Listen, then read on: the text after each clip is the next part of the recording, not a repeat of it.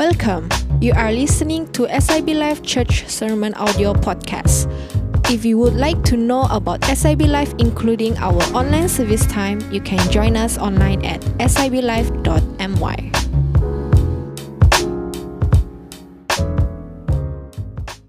Good morning, church. Welcome home. It's so good to be back. Thanks for joining us this morning. God has been so good to us. Amen. If you have someone sitting next to you right now, want you to give them a high five. No, but if you are watching alone, hey, drop a high five uh, emoji in the chat box. All right. Okay. I'm so glad that you make time for God this morning. Now, how many of you believe that God who has begun a good work in you will complete it until the day of Jesus Christ? Come on. Yes. If you believe that, say amen. No matter what season you are in right now, God will reveal himself to you and touch your life this morning. Amen. Hallelujah. Let me take you back to the year 1863. One day, a poor boy by the name of Howard Kelly was selling goods door to door to pay his school fees. After a full day of working hard, he figured he had only a little bit of change left, but too little to get some food. So he hoped to end the day at least with some sales to get enough money for food and to save some for his school fees. So he was hoping for some kindness from the people living in the next house to give him a simple meal. As he approached the door and rang the bell, he was determined to not only ask for food, but to make a sale at the end. However, he got nervous when, when, when, when a lovely young woman opened the door so instead of asking for a meal, he asked for a glass of water. Then the woman remembered seeing this young boy many times, working hard, going up and down the streets, knocking on the doors.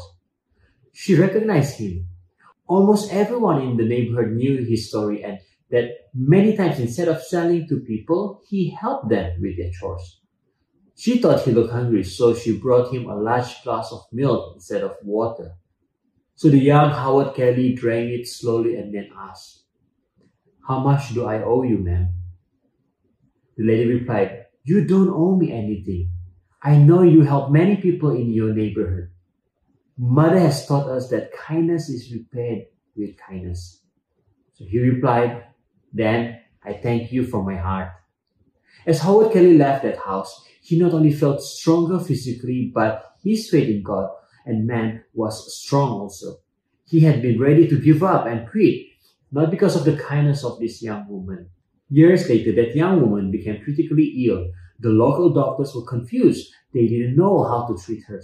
So they sent her to the big city, where they called in specialists to study her rare disease. And guess what?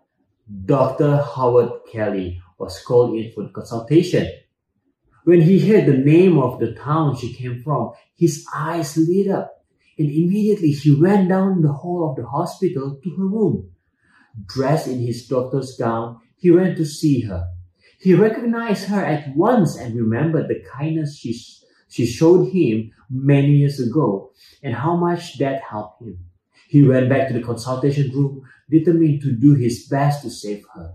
From that day, he gave special attention to the case. After a long struggle, the battle was won. The woman got healed Dr. Howard requested the business office to pass the final bill to him for approval. He looked at it, then he wrote something on the edge of, of the bill, and then that bill was sent to her room. She feared to open it, for she was sure it would take the rest of her life to pay for it. Finally, she looked, and something caught her attention. On the side of the bill, she began to read the following words paid in full with one glass of milk. Signed Dr. Howard Kelly. Now, like Dr. Howard Kelly, I believe each of us has received kindness from others before. It's a good thing to do. But we know, as followers of Christ, doing good to others is more than just a moral code of conduct. It is important for us to know and understand why we do what we do to other people. Amen. Now, in Romans chapter 13, verse 8 to 10, do not owe anyone anything except to love one another. For the one who loves another has fulfilled the law. The commandments do not commit adultery, do not murder, do not steal, do not covet, and any other commandment are summed up by this commandment love your neighbor as yourself. Love does no wrong to a neighbor. Love, therefore, is the fulfillment of the law.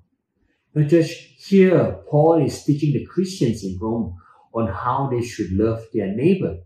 Having a new identity in Christ, we ought to love one another as God loves us. And the type of love that is being referred to is agape love. In this verse, Paul talks about our obligation as Jesus followers to love other people, including our neighbors, including our enemies. He seems to say that loving others is a debt we will never pay off.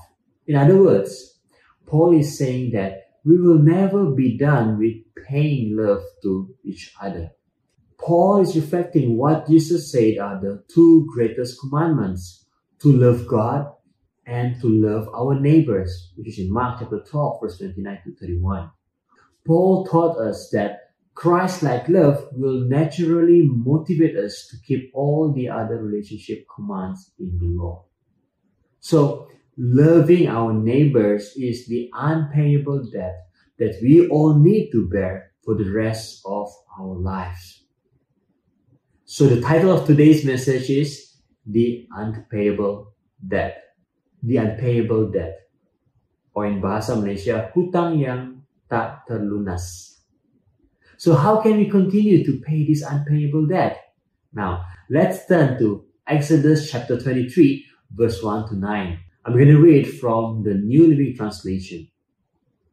You must not pass along false rumors. You must not cooperate with evil people by lying on the witness stand. You must not follow the crowd in doing wrong. When you are called to testify in a dispute, do not be swayed by the crowd to twist the justice. And do not slant your testimony in favor of a person just because that person is poor. If you come upon your enemy's ox or donkey that has strayed away, take it back to its owner. If you see that the donkey of someone who hates you has collapsed under its load, do not walk by. Instead, stop and help. Verse 6.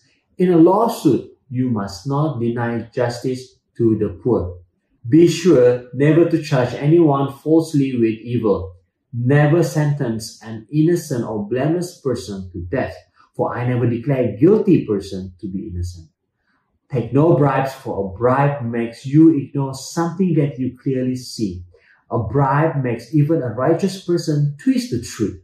You must not oppress foreigners. You know what it's like to be a foreigner, for you yourself were once foreigners in the land of Egypt. So, church, based on these nine verses, I want to show you two ways how we can pay our unpayable debt. How can we show our love to our neighbors? Now, we are paying our unpayable debt by giving justice and mercy to our neighbors. Our neighbor is not only someone who are close to us, but it is also includes our enemies. Verse 1 and 2 says, Do not spread a false report. Do not be malicious witness or lying on the witness stand. Do not join the crowd to twist justice. You know, notice that the context here is slightly different. It's a guideline for them, you know, for God's people on how they should show justice and mercy to their neighbor during a trial. And because those days, whatever dispute they may have at that time will be resolved by an elected judge. There are 70 elders appointed by Moses. You can read in Numbers chapter 11, verse 16 to 30. But in our modern context today, these 70 elders can be the magistrates, the judges, you know, the, the police who investigate a case. No, not only that, in our context today, these 70 elders can also be people who are in authority people who are judging a dispute between one person to another person outside the court of law. For example, our parents, our boss, our supervisor, our pastors, our ministry leaders. A trial is a coming together of parties to a dispute to present the necessary information to determine the guilty party based on the facts. Whether we like or dislike the person, we ought to speak the truth.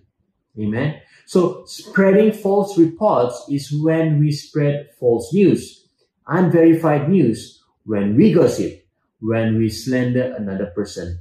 That's what it means by spreading false reports. Slander is a legal term that refers to a false oral statement about an individual that harms his or her reputation or standing within the community. Now, I won't be talking much about slandering because I've touched on it in my previous sermon. But I want to talk about being a false witness. What does it mean? Lying on the witness stand. No? So, a false witness is one who stands up and swears before others that something untrue is true. Now, especially with the intention of hurting someone else or ruining his reputation. Now, this happened to David in Psalm chapter 27, verse 12.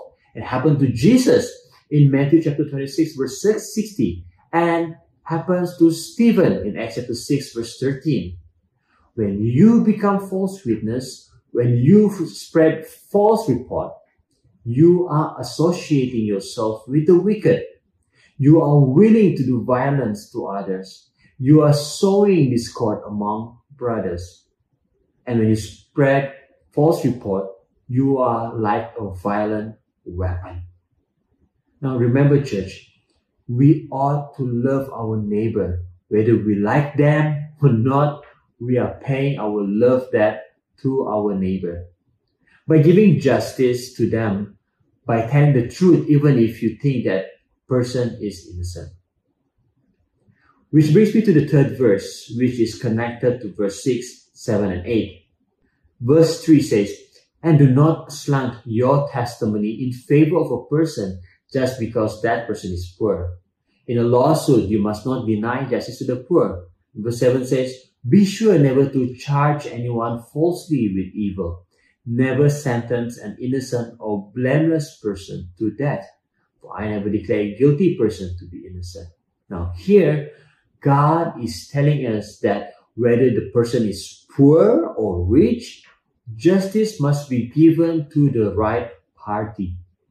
If the poor are proven guilty, he must be judged accordingly. However, if he is innocent, we must not deny justice to him. God wants us to stay clear of false accusation. Don't contribute to the death of innocent and good people. The same thing. God wants us, you know, uh, to speak the truth do not slander. Don't gossip. Even if you don't like that person, if, if, if he is innocent, don't make any false accusation. Your colleague, your friends, the people in church, don't make false accusation against them, even though you don't like them. Because you know what? God will hold you responsible. They are your neighbor. Proverbs chapter 31 verse 9 says, Open your mouth. Judge righteously. Defend the rights of the poor and needy. Now, the word poor here are not only referring to people who are poor financially, but also referring to people who incapable of defending themselves for or, or incapable of helping themselves. Leviticus chapter 19 verse 15 to 16. You shall do no injustice in court. You shall not be partial to the poor or defer to the great. But in righteousness shall you judge your neighbor. You shall not go around as a slanderer among your people, and you shall not stand up against the life of your neighbor. I am the Lord. Amen. Hallelujah. Now let's move to verse 8.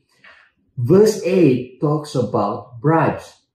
Take no bribes, for a bribe makes you ignore something that you clearly see. A bribe makes even a righteous person twist the truth. Now, the same rule is repeated in Deuteronomy chapter 16, verse 19. You shall not pervert justice. You shall not show partiality, nor take a bribe.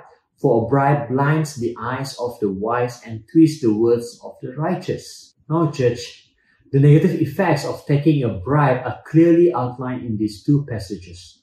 Bribery perverts justice.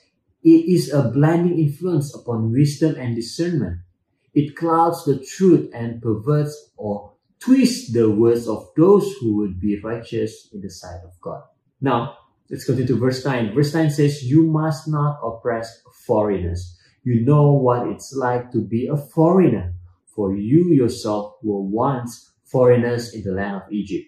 Now, strangers and foreigners are terms in the Bible that refer to anybody who was from another ethnic group but had chosen to live with the Jews in Israel.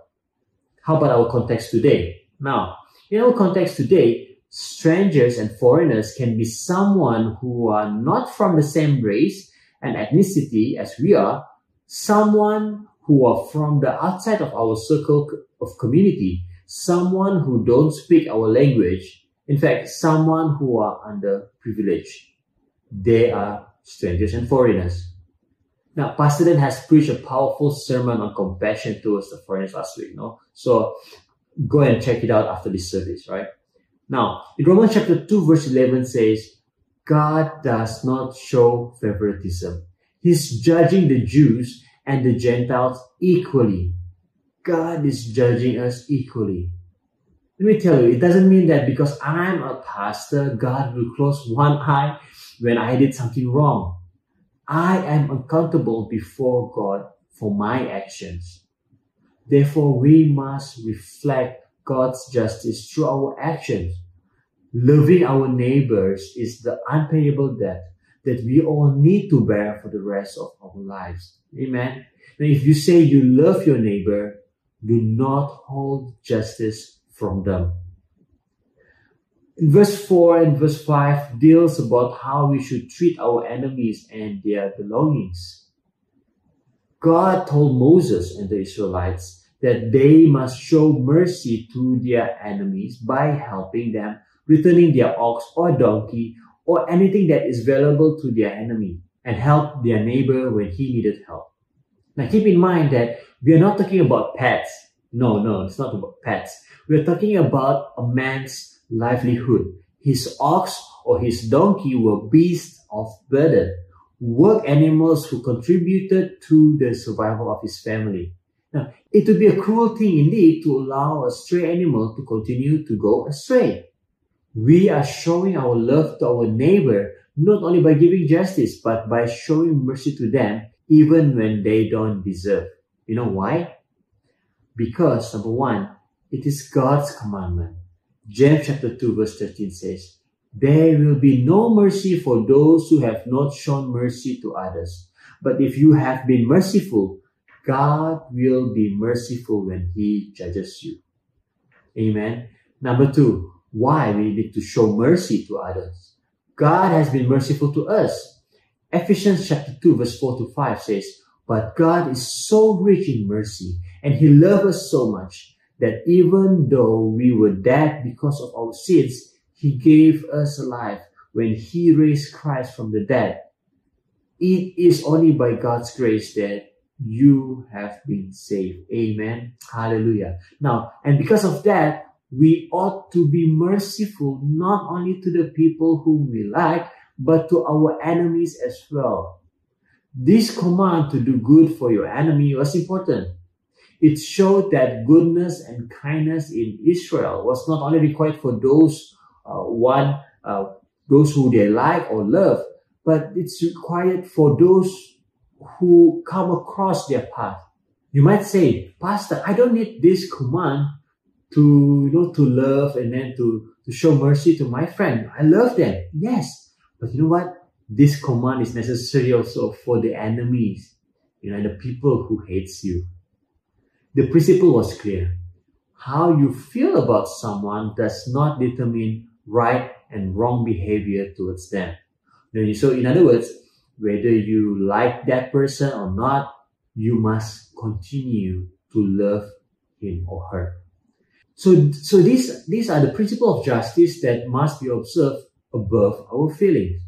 Now, let's go back to verse 4 and 5. In our modern world today, ox and donkey can be any vehicle or equipment or any possession that belongs to us and uh, things that is important to our daily lives. Let me give an example. Let's say you have an annoying neighbor. Okay, just an example. Okay, a neighbor who probably like to make loud noise in the middle of the night, you know, disturb your sleep, and a neighbor who sometimes park their car indiscriminately. Do you have that kind of neighbor? Now, so let's say one night you saw someone trying to break into your neighbor's car.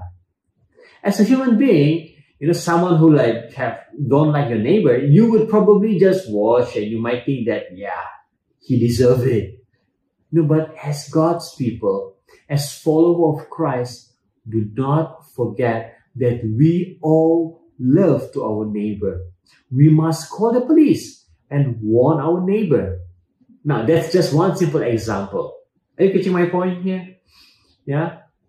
Matthew 5, chapter 43, 43 to 44 says, You have heard that it was said, You shall love your neighbor and hate your enemy. But I say to you, love your enemies and pray for those who persecute you. And do you guys notice in verse 43, Jesus said, You have heard that it was said, You shall love your neighbor and hate your enemy. Wait, hate your enemies? Now, nowhere in the Old Testament can any such verse be found. In fact, Jesus is actually not, Jesus is not quoting the Old Testament here. Instead, Jesus was quoting what must have been a popular proverbs among the zealots. Love your neighbor, but hate your enemy. That is to say, you know, for the zealots, love your fellow Jew. Uh, so that's considered their neighbor, but hate the Romans. Now, notice that Jesus does not say it is written, as he often usually when whenever he quote the Old Testament, he will start with it is written. But rather in this passage, he said, you have heard, by which he meant the Jewish tradition that had grown up around the Old Testament, something that has become an ideology among the zealots. Now, the truth is that God wants us to love one another, including our enemies. I know the feeling when you see someone who hurt you suffer and fall. You might feel, yes, you know, padan muka dia, you know, he deserves it.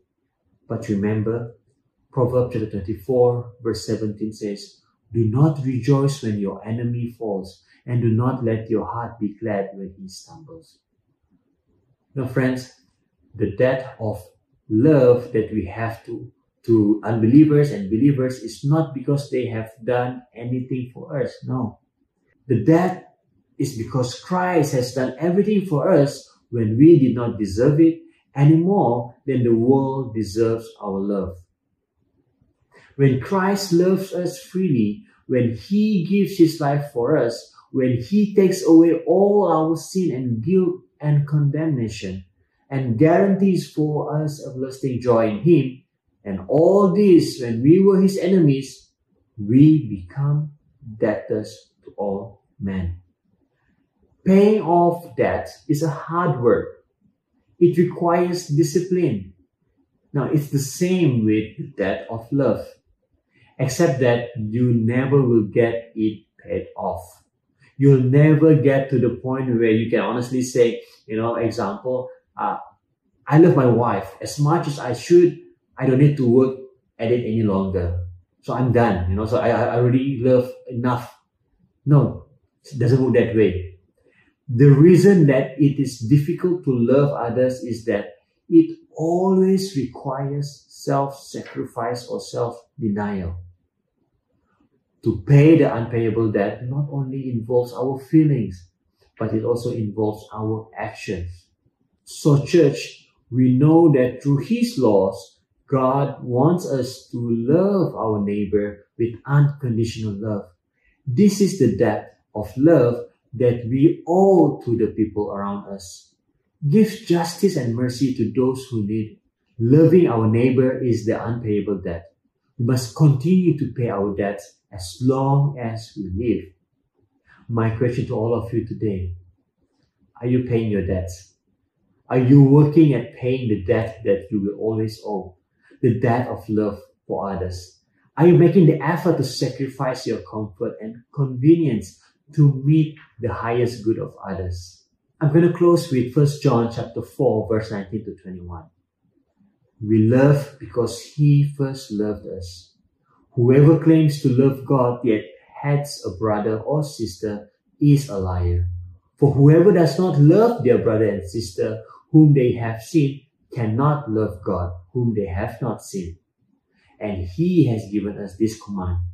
Anyone who loves God must also love their brother and sister. Hallelujah. Wherever you are right now, today's sermon is for all of us, that including myself.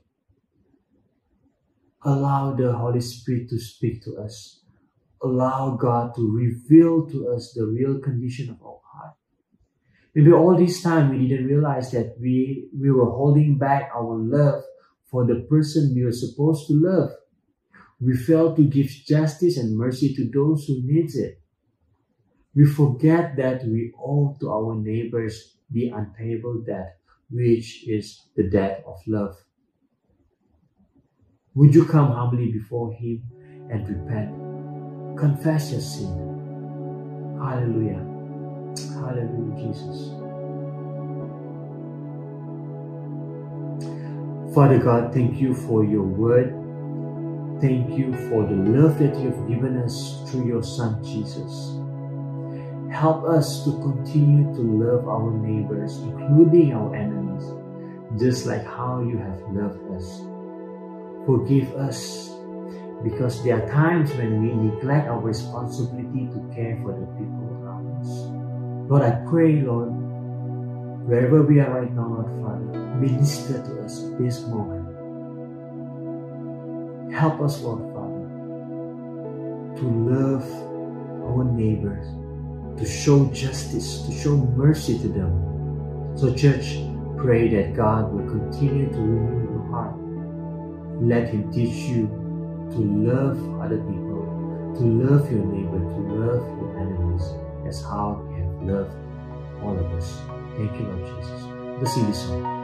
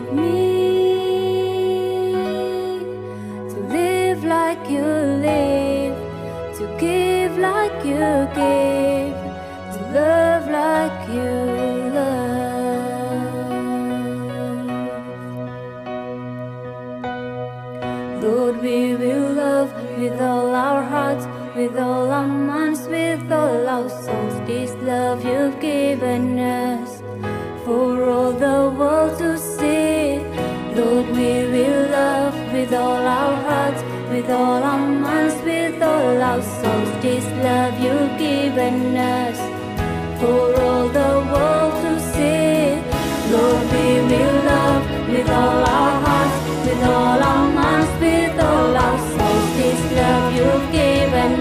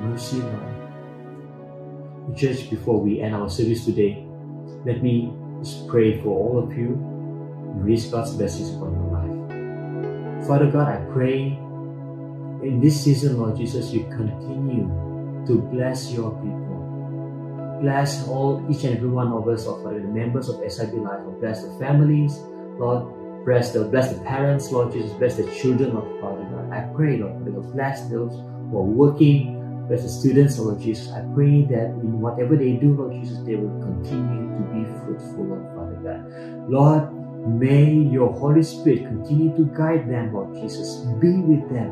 Your angels surround them, Lord Father God, day and night, Father. Lord, I pray that give them your wisdom, Lord Father God, so that in every decisions that they make, Lord Father God, they will always honor you. They will always put you as the center, Lord Father. Thank you, Jesus. Protect them from any harm and sickness and disease. Continue, Lord Father God. Prosper them, Lord Jesus. I pray, Lord Father, in everything that they do, they will continue to glorify your name. Thank you, Father. May your glory continue to shine upon them, Lord Jesus. May they continue to increase, Lord Father. May they continue to be a blessing, Lord Father God, to the people around them. Thank you, Jesus. Thank you, Father God. In Jesus' name. And all those people say, Amen. Amen. Come on, church, give God a big round of applause. Hallelujah. Amen. So that's it all for today. And don't forget, join us every Wednesday at 8:30 p.m. for We Pray. And on Saturday, 8 a.m. for We Pray. And on Sunday morning, 8 a.m. as well. You know, for one hour, we're going to worship together. Yeah uh, before we start our Sunday service. So have a blessed day.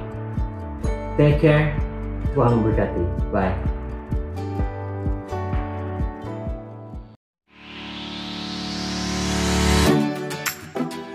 Thank you for tuning in to Live Podcast. We hope that you will be challenged by this message and you will share it with your friends, family member, and co-worker. We hope you have a great day. God bless you.